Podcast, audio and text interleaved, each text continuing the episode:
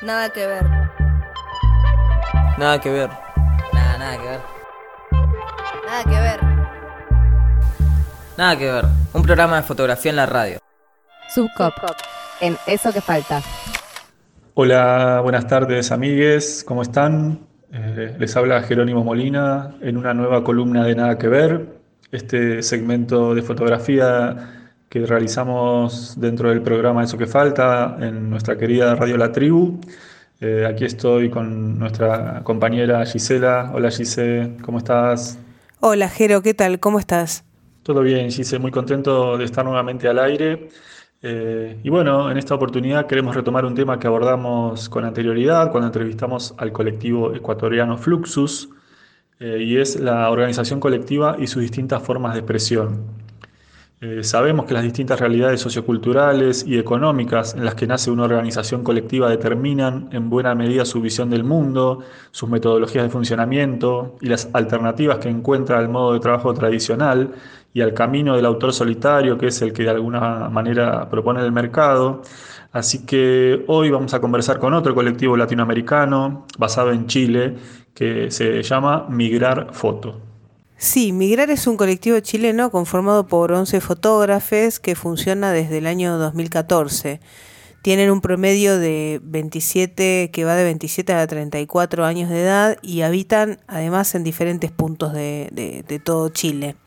Vienen trabajando eh, en actualidad, en prensa, en editorial, acaban de terminar la edición de uno de los festivales, diría que más interesantes que se dio en, el formato online de los últimos tiempos, eh, llamado Luz de Ventana. Eh, así que bueno, va a ser muy, muy interesante escucharles.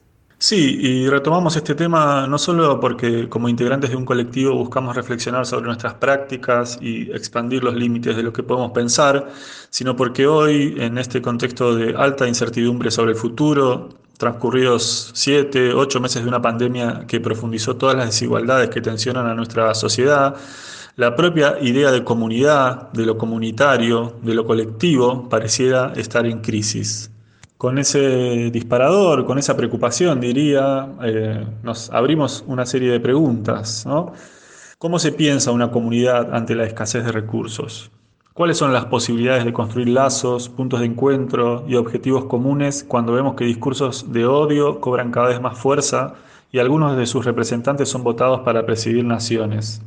¿Cuál es el espacio para construir horizontalmente cuando la mayoría de nuestras actividades se han trasladado a la modalidad online?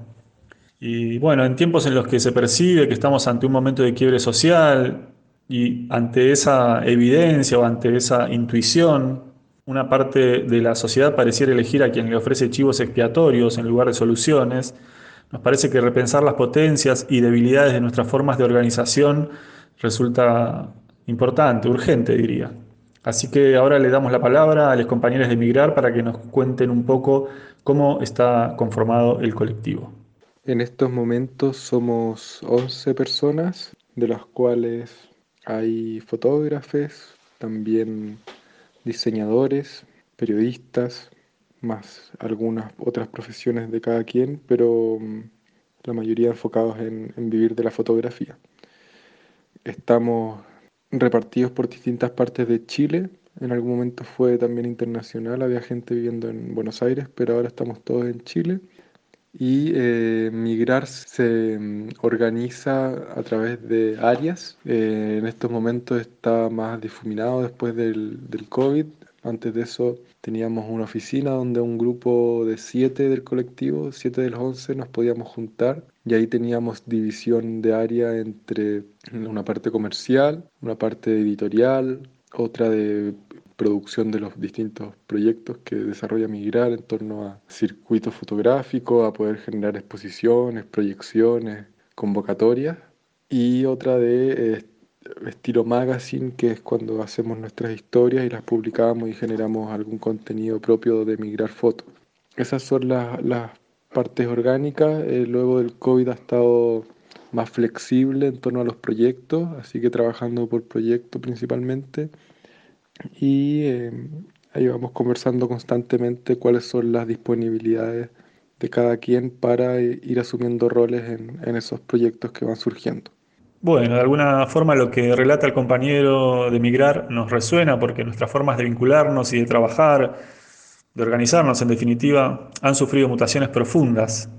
Encontrar alternativas para seguir funcionando bajo estrictos regímenes de aislamiento y de autocuidado nos ha demandado flexibilidad, mucha imaginación y mucha reflexión para encontrar esas nuevas formas. Y creo que todavía hoy estamos experimentando ese quiebre profundo en nuestras prácticas. Hasta hace no mucho nos referíamos a lo que sucede en Internet, a la actividad mediada por una pantalla como lo virtual. Y hoy en buena medida eso se ha transformado en lo real.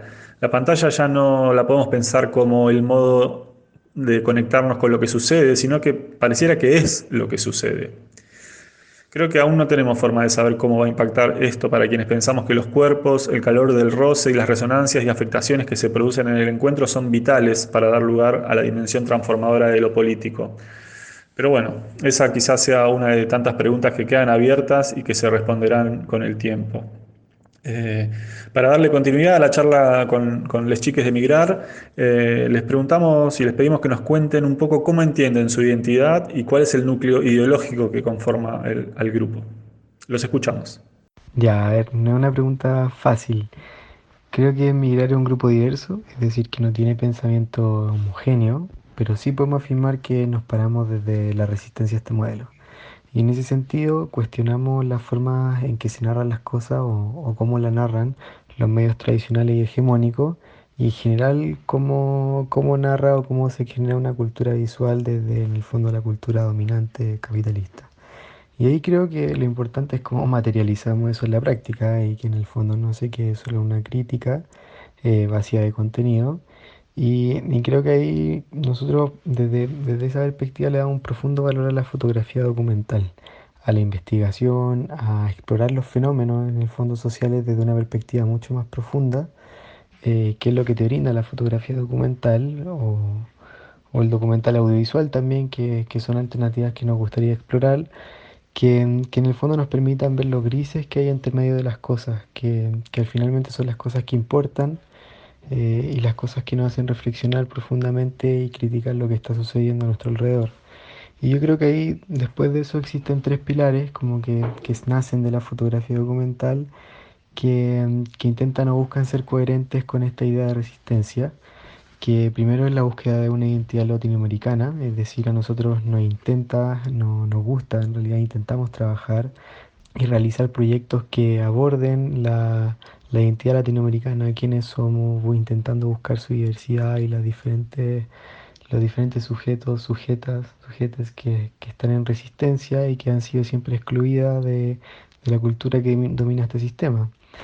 Y después de esta búsqueda de identidad creo que está el trabajo horizontal, hacer comunidad, funcionar bajo una lógica colaborativa y eso se traduce en la división del trabajo, en firmar de manera colectiva, y también en la manera en que remuneramos nuestro trabajo eh, y también en que saber que el producto final no va a ser 100% como uno quiere, que, que muchas veces también en, en, la cultura, en el arte, en las disciplinas que se relacionan en el fondo con esa búsqueda estética no es fácil porque hay egos de por medio y también porque evidentemente uno quiere que las cosas queden de una manera y cuando hay un producto colectivo todos tenemos que ceder, todos tenemos que poner de nuestra parte y, buscar que, que, funcione, que todo dialogue. Y creo que ahí eh, es interesante el trabajo que hacemos cada vez que salimos a hacer pauta, que hacemos trabajo fotográfico, que hacemos proyectos en conjunto y creo que nosotros tenemos igual una, una producción interesante de proyectos en conjunto y, y en nuestra página se pueden ver. Y finalmente creo que hay un punto que va más allá de nuestro trabajo fotográfico y que tiene, o más allá de la producción fotográfica en realidad, eh, que tiene que ver con compartir el conocimiento y, y, que es generar espacios de encuentro. Nosotros estamos constantemente participando en festivales, espacios de formación, aprendiendo primero que todo y luego intentando traspasar ese conocimiento. Y en general hacemos talleres donde compartimos nuestras metodologías, donde compartimos lo que hemos ido aprendiendo de otras personas, de fotógrafos y fotógrafos que admiramos mucho y, y, y creo que eso es interesante y, y al mismo tiempo nos, nos, interesa generar redes, que gente se conozca y que en el fondo se comience a hablar desde la imagen de una perspectiva crítica y, y en la medida en que podamos romper la, informa, la inercia, el estar separados, la atomización de este sistema y buscar que se junten todas esas personas que están intentando generar una mirada crítica es relevante. y, creo que también lo hemos hecho. ahora acabamos de terminar un festival, tratamos de, llevar talleres de fotografía a diferentes lugares del país donde no necesariamente llegan. Actualmente estamos trabajando con muchas regiones. En, en, nuestro festival participó gente de muchas regiones, aprovechando que podíamos hacer algo online. Y eso también rompe un poco la idea del centralismo y darle espacio a esas identidades que también siempre quedan como de lado. Y, nada, nosotros también siempre estamos invitando gente, amigos y amigas fotógrafas a que participen de nuestra actividad y nuestra idea siempre es levantar la discusión sobre la imagen, eh, mostrar los trabajos que se están dando acá y sobre todo levantar la fotografía latinoamericana, que es algo que nos interesa mucho. Así que yo creo que desde ahí podríamos decir que son como los pilares o, o podríamos decir que está nuestra apuesta ideológica y, pensando también en la diversidad del colectivo, creo que al final eso es lo que nos representa y lo que nos une. Ay, qué lindo escuchar al compañero de Migrar levantar la bandera de la fotografía documental como una herramienta para interpelar lo real, para agregarle al legítimo impulso de ganarse la vida con lo que nos gusta hacer una dimensión de transformación política. Y resalto esto porque no pocas veces hemos escuchado o leído que lo documental pasó de moda o perdió su potencia. Bueno, otro punto interesante eh, que comentaba ahí el compañero es este de pensar la propia práctica interna del colectivo como un modelo a escala de alternativas al modo de organización capitalista. Y en ese sentido quisiera remarcar esta idea de que si hay una identidad latinoamericana, se expresa en lo diverso, en lo mestizo, eh, en la mixtura superpuesta de quienes estuvieron antes que nosotros y quienes vinieron después siempre en una clave que reconozca esas diferencias como una multiplicidad, que haga espacio para que emerja ese otro que aún no conocimos o que no consideramos y que sin dudas es una gran posibilidad de transformarnos en cuanto le damos lugar. Son tiempos en los que la figura del fotógrafo con la cámara haciendo una toma directa está desvaneciendo ¿no? en la manera de crear imágenes lo más posible es que necesitemos de, de, otros, de otras personas, eh, de un diseñador, diseñadora, un escritor, alguien que, ayude a conceptualizar, a producir. Reconocemos que necesitamos a otras personas para poder eh, llevar a cabo los proyectos que tenemos en, mente, que queremos llevar adelante. Y esto es algo que corre tanto para una persona creadora eh, desde el hecho individual y, por supuesto, aquellas que lo estén haciendo de manera colectiva. Le vamos a preguntar al colectivo cuáles consideran eh, en estas maneras, en esta forma de, trabajo colectiva, cuáles son los beneficios y cuáles son los espacios de mayor dificultad. Uno de los principales beneficios que tiene el trabajo colectivo es conocer y también afirmar y reafirmar con el tiempo de que todas las personas, de que todos los miembros que trabajan en relación a un proyecto son importantes y necesarias. Es decir, no solamente quien realiza el acto fotográfico es el más importante, sino que también hay que tener en cuenta que hay un grupo humano que está detrás de todo esto para que esto funcione. Ya sea la persona que está encargada de la iluminación o quizás quien está afirmando un telón para que el retrato quede de mejor forma o, personas que estén encargadas del trabajo de preproducción o quizás también cocinando para que este grupo de personas pueda estar eh, realizando la labor en terreno funcionamos eh, como una especie de cadena en donde cada uno de nosotros es un eslabón y, si hay problemas con ese eslabón lo más probable es que la cadena no funcione eh, de forma óptima. Asimismo, somos un equipo multidisciplinario en donde no solamente participan fotógrafos eh, que se relacionan con la imagen, sino que también eh, hay personas que, participan de otras disciplinas como lo es eh, el audiovisual, como lo es el diseño gráfico, la gestión cultural y también el periodismo.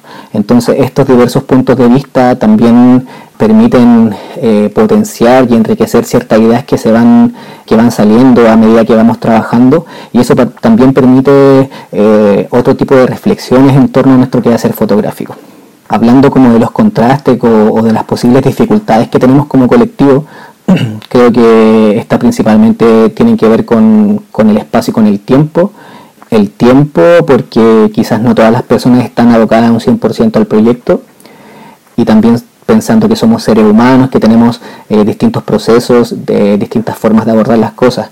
Entonces, eh, lo que hay que tener en cuenta en esto es que si bien no todos tienen los mismos tiempos, los compromisos existen y las ganas de trabajar en colectivo eh, siempre van más allá, entonces la mayoría de los proyectos que nos hemos propuesto han funcionado justamente por lo mismo.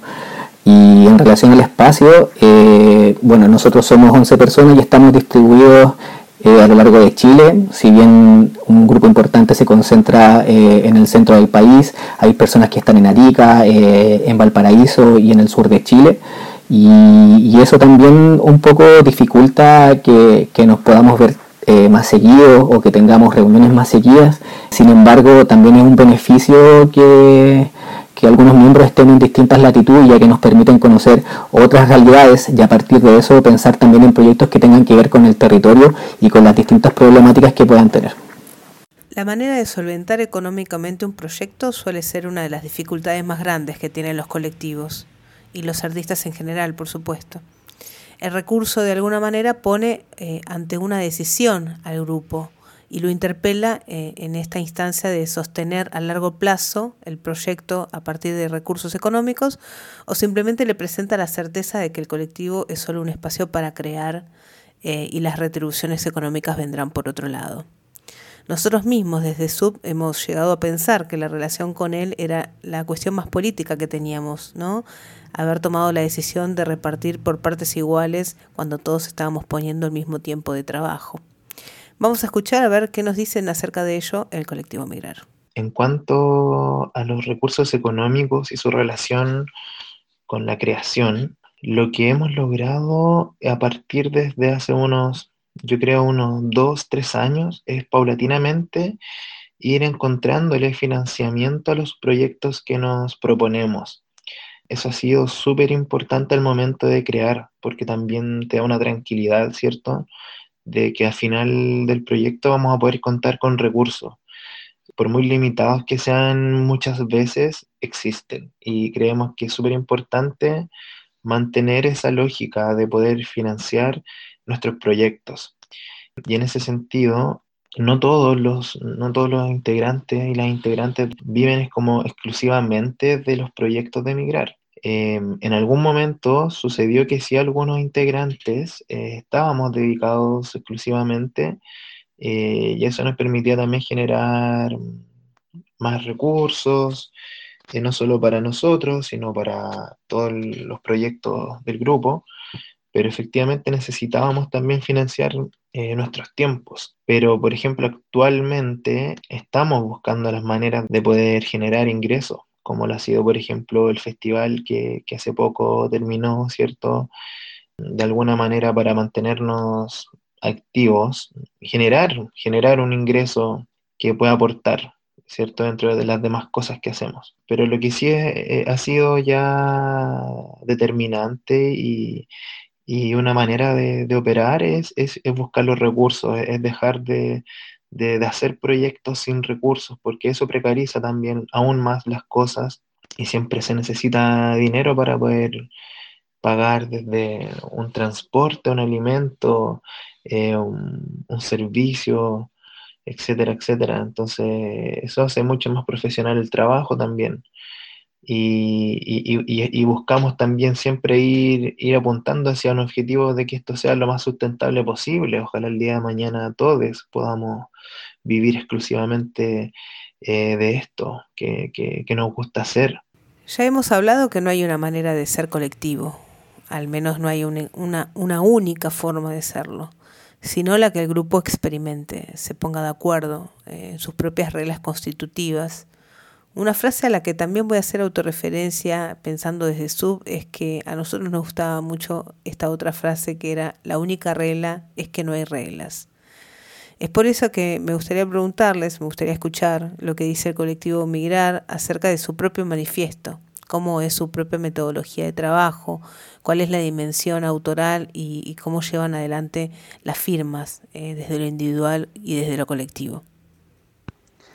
En general, eh, la metodología que usamos para cada trabajo se mm, proyecta en relación a las necesidades de este. O sea, vemos cuáles son las necesidades que queremos cubrir, cuáles son nuestros objetivos con esta, con esta asociación y, también apoyándonos mucho en, relación a, las, a las capacidades, los potenciales y, la mirada autoral de cada uno. Como que confiamos mucho en el criterio del otro, sabemos bien qué es lo que puede aportar y, cómo son eh, las formas que usa para, para registrar, mirar o entregar algo y confiamos en su criterio al momento de hacer las pautas. Y después en relación al tema de, lo, de la firma, eh, obviamente que el nombre del colectivo siempre aparece, pero también en algunos casos es necesario visibilizar eh, la mirada de cada autor, también en relación de, con las necesidades de, de cada lugar de exposición o de eh, participación. Por ejemplo, en algunos medios aparece solo el nombre de emigrar, en otros aparece el nombre del autor y de emigrar, o cambia según cada caso. En general, el trabajo como más colectivo que se ha hecho, el que se hizo en Valparaíso, en la residencia Alturas Tomadas, porque ahí siempre se priorizó el nombre del colectivo. Así que como en general el proyecto de migrar lleva varios años y, ha ido evolucionando, son cosas que, se han ido se han ido dando de manera muy orgánica, pero a la vez también siendo lo más respetuosos que podemos de las individualidades que conformamos el colectivo. Otro de los temas que suelen surgir en el, en el trabajo colectivo es el de dónde se ponen las energías, qué temas aborda el grupo, qué temas se abordan como individuos. Y bueno, en el caso particular de los compañeros de, de Chile, de Migrar, que son 11 personas, 11 autores, nos intriga un poco cómo llegan a los, a los consensos para abordar un tema. Así que, bueno, les trasladamos esta inquietud, a ver qué nos cuentan.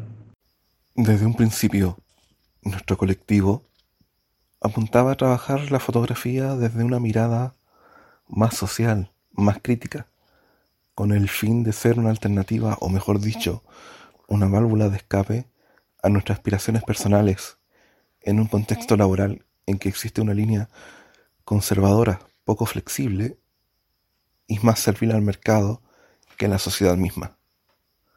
Pero conforme ha ido pasando el tiempo y a través de los años, esto fue mutando y el trabajo colectivo fue uno de los principales factores que influyó.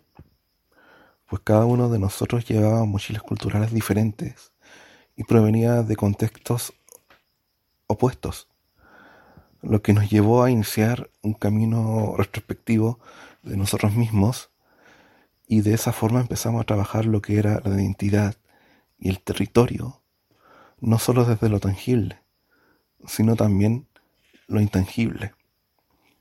¿A qué nos referimos con esto? A no solo limitarnos a buscar retratar nuestra sociedad desde la diversidad que genera su abrupta geografía, sino también las problemáticas sociales que son transversales y que tienen su reflejo en los diversos sectores de esta, yendo desde lo íntimo a lo general, de lo micro a lo macro, tratando de abarcar la contingencia en un continente sumamente complejo, lleno de contradicciones e ironías, una especie de caleidoscopio social, más que nada. Son estas entremezclas lo que a través de la fotografía documental, por medio de no solo la investigación, sino también de la evidencia de la experiencia propia al estar in situ, es que buscamos visibilizar a través de la fotografía como colectivo siempre yendo un poco más allá, siempre estando en ese constante movimiento y búsqueda de experiencia.